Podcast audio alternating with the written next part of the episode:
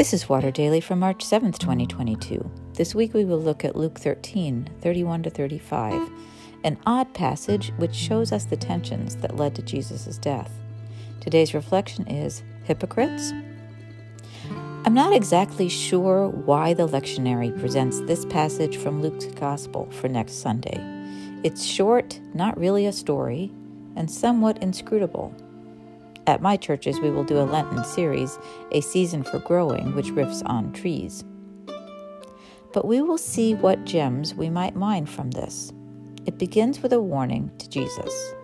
Quote, At that very hour, some Pharisees came to him and said, Get away from here, for Herod wants to kill you. On the face of it, this would appear to be a benevolent act, to warn a man that he's in trouble with the political powers. But let's not forget who's issuing this warning the religious powers with whom Jesus has been publicly tangling. Are they looking to spare his life or to get him out of their way so they no longer have to put up with his insults and skewering of their hypocrisies? I rarely engage in word study, or any study for that matter, several degrees notwithstanding and I have forgotten what little Greek I acquired during seminary. But I'm told that the Greek word from which we get hypocrite means simply actor or one who plays a part. Jesus was always accusing the Pharisees of proclaiming one thing and doing another, of acting the part of deeply holy men while they benefited from the charity of those they oppressed. If anyone might have wanted Jesus out of the way, it would have been this party. Did they take the act a step further, feigning concern? From his response, it doesn't appear that Jesus thought they had his best interests at heart. In replying, he manages to further inflame them, ensuring their enmity if it wasn't already there.